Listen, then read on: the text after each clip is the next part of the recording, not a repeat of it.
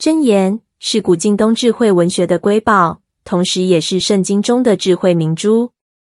透过平行格言的同义与反义，这卷书传达精炼的智慧，可说是字字珠玑。然而，箴言中所呈现的智慧，是否符合我们一般华人对智慧的认知呢？在一般华人观念中，智慧往往被视为聪明的代名词，即所谓的智商 （IQ）。然而，在圣经希伯来原文中，智慧涵盖了更广泛的含义。它既可以指专业技能，如出埃及记三十五章三十一至三十五节记载的雅和利亚伯与比撒列，他们被圣灵充满，以奇巧的工艺服侍上帝，并且装备训练同工一起团队侍奉。同时，智慧也包括行政管理的才干，如历代志上二十二章十二节记述的大卫为所罗门祝福。祈求上帝赐予他治理以色列国的智慧。此外，箴言亦提到一种属灵洞察力的智慧。列王记上三章二十八节描述了所罗门王断案，因具备神的智慧，令人敬畏。智慧也被视为人生经验的积累，如约伯记十二章十二节中所言：“年老的有智慧，寿高的有知识。”智慧也是一种日常生活的灵性操练。箴言十五章三十三节告诫我们：敬畏耶和华是智慧的训诲，尊荣以前必有谦卑。这种操练可以使我们按着神的心意处事为人。当我们将目光转向现今社会，我们常谈及灵性商数 （SQ）、情绪商数 （EQ）、学习商数 （LQ） 和智力商数 （IQ）。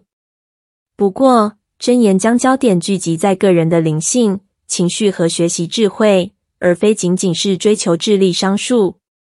传统的华人观念强调教育与学问，将高学历视为智慧的象征。例如，祭孔大典中的拔牛毛的智慧活动，以及过聪门象征着追求聪明才智。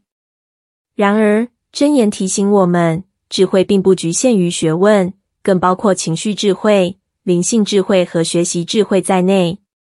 箴言所强调的智慧，包括正确的行动、人际关系的处理，以及培养灵性深度在内。这种智慧可以帮助我们更好的面对社会挑战，以正确的态度引导我们的行动。即便智力再高，若缺乏情绪稳定、灵性深度和因应环境挑战的学习调整，将难以适应社会。我们从箴言当中看到，智慧被描绘为一种公共资源，而非单单属于个人的财富。这种观点强调智慧的分享、交流和影响，着重于如何将智慧的价值融入社会和人际关系中。箴言揭示出智慧与灵性的紧密联系。箴言二章六节，因为耶和华赐人智慧、知识和聪明，都由他口而出。这句经文表明，上帝是智慧的源头。智慧的开端来自极隐属天的智慧之泉。这种态度不仅帮助我们建立与神的关系，更能够丰富我们对生活意义的理解。箴言中的智慧并不仅仅是知识，更是一种超越感官的深刻洞见。箴言亦指出，情绪的管理和运用是智慧的关键之一。箴言十五章一节描绘出情绪商数的画面：回答柔和，使怒消退。言语暴力，触动怒气。这句话提醒我们，控制情绪可以化解冲突，使人际关系更和谐。箴言十六章三十二节也提到，不轻易发怒的胜过勇士，制服己心的强如取城。这段经文呼吁我们控制情绪，表现出情绪智慧，能够平静地处理挑战和冲突，不仅是内心的自制力。更是智慧的展现。情绪的稳定帮助我们以冷静和明智的方式面对困难。这样的情绪掌握能力，不仅有助于自身的成长，也能在人际关系中营造出健康的生态。箴言的教导清楚揭示了智慧、灵性和情绪之间的密切关联。智慧不仅来自神的赐予，更涉及对生命的理解和信仰价值的把持。在圣经中，但以理是个极佳的范例。他在被掳到巴比伦后，仍然持守与主的关系，不受世俗文化影响。他保持与神的相交，这种灵性向度在他的决策和情绪管理中得到体现。